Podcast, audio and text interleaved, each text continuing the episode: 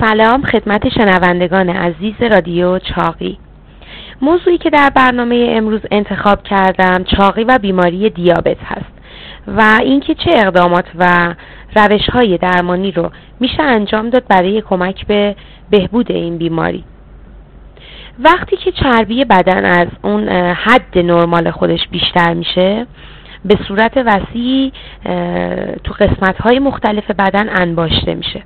و اضافه وزن و چاقی رو به وجود میاره. که این مسئله اثرات زیانباری رو روی سلامتی افراد می‌تونه بذاره. و وقتی هم که سلامتی انسان با خطر مواجه میشه طول عمرم کاهش پیدا می‌کنه. وقتی یه فردی دچار چاقی میشه بیماری های مختلفی که قبلا راجع به اون براتون توضیح دادم به وجود میاد. یکی دیگه از بیماری های مهمی که یه فرد چاق رو گرفتار می‌کنه بیماری دیابت هست. دیابت یه بیماریه که در اون سوخت و ساز قند خون دچار اختلال میشه. یه سری علائمی داره که پرنوشی، پرخوری، پر ادراری، احساس خستگی، تاری دید و خوابالودگی هست. افزایش چربی توی بدن باعث میشه که پاسخدهی بدن به انسولین دچار مشکل بشه. و در نتیجه مقاومت در برابر انسولین به وجود میاد. انسولین ماده هست که در بدن توسط قدرت لوزالمعده تولید میشه. و سلول ها رو قادر می‌کنه که بیاد گلوکوز رو از خون بگیره و برای تولید انرژی استفاده کنه. نقش اصلی انسولین این هستش که قند خون رو پایین میاره. و توی بیماری دیابت انسولین تولید شده نمی‌تونه عملکرد طبیعی خودش رو انجام بده. دو نوع دیابت ما داریم که بهش دیابت نوع یک و نوع دو گفته میشه. در دیابت نوع یک ما سلول هایی به نام بتا داریم که در پانکراس هست و اونها تخریب میشن و باعث میشه که تولید انسولین دچار مشکل بشه. تو این بیماری سرعت و توانایی بدن تو استفاده از سوخت و ساز گلوکوز کاهش پیدا می‌کنه.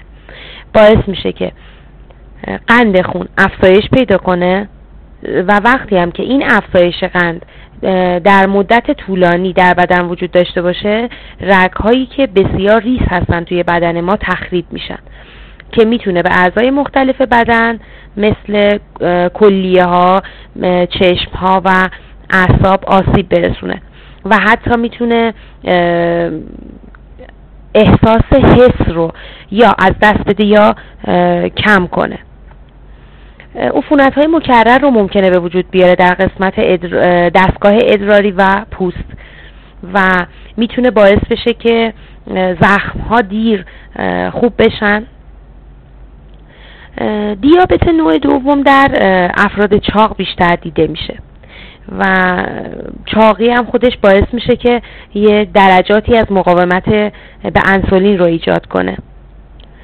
در دیابت نوع دوم معمولا مدت زمانی طولانی ممکنه که فرد چاق اون رو داشته باشه اما تشخیص داده نمیشه. چرا که افزایش قند خون به تدریج ایجاد میشه. و در اوایل بیماری هم در حدی نیستش که بیاد یه علائمی رو از خودش نشون بده. اما این بیمار دیابتی در معرض عوارض بیماری هستش. مقاومت به انسولین هم ممکنه که با کم کردن وزن و حتی درمان دارویی کمتر بشه ولی به ندرت پیش میاد که به حد طبیعی برگرده. در بیماری دیابت نوع دو بدن مقاومت زیادی رو در برابر انسولین داره. یعنی اینکه بدن فرد انسولین رو تولید می‌کنه و حتی ممکنه غلظت انسولین در خون از مقدار معمول اون بیشتر باشه. اما بدن مقاومت نشون میده در برابر انسولین و نمی‌ذاره که انسولین وارد سلول ها بشه و اون کار طبیعی رو که باید انجام بده رو انجام بده. دیابت نوع دوم بر اثر عواملی مثل ژنتیک چاقی کم تحرکی و یا اینکه یه فرد اصلا فعالیتی نداشته باشه به وجود میاد. یکی از اتفاقهایی که در این بیماری میفته و مهمم هست اینه که پروتئین از طریق ادرار به صورت خیلی زیادی دفع میشه. که این مسئله در بیماری مزمن دیابتی دیده میشه و عملکرد کلیه کاهش پیدا می‌کنه و نهایتا باعث میشه که یه فرد دیابتی دچار نارسایی کلیه بشه. در افرادی که دچار چاقی هستن دیابت نوع دو گفتیم که شایع تره به طوری که این نوع چاقی رو در اصطلاح آمیانه چاقی دیابت ساز بهش میگن. اولین اقدامی که باید فرد چاق برای برطرف کردن بیماری دیابت خودش انجام بده این هستش که بیاد شیوه زندگی خودش رو تغییر بده. مثلا مصرف غذاهای سالم رو داشته باشه. ورزش منظم کم کردن وزن و در مراحل بعدی بیاد تحت نظر پزشک استفاده کنه از داروهایی که پزشک براش تجویز می‌کنه.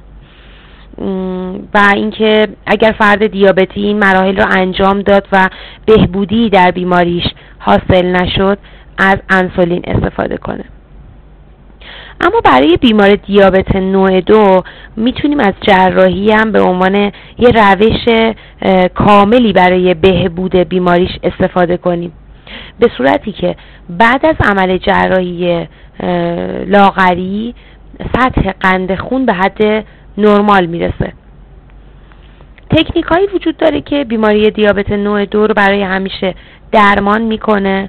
که ساده ترین تکنیکش عمل بایپس معده هست که بیش از 95 درصد موارد دیابتی رو کاملا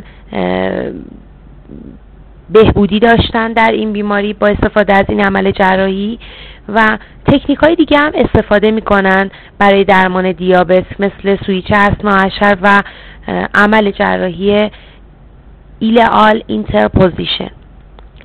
آرزوی سلامتی برای همه شما عزیزان شنونده رادیو چاقی رو دارم.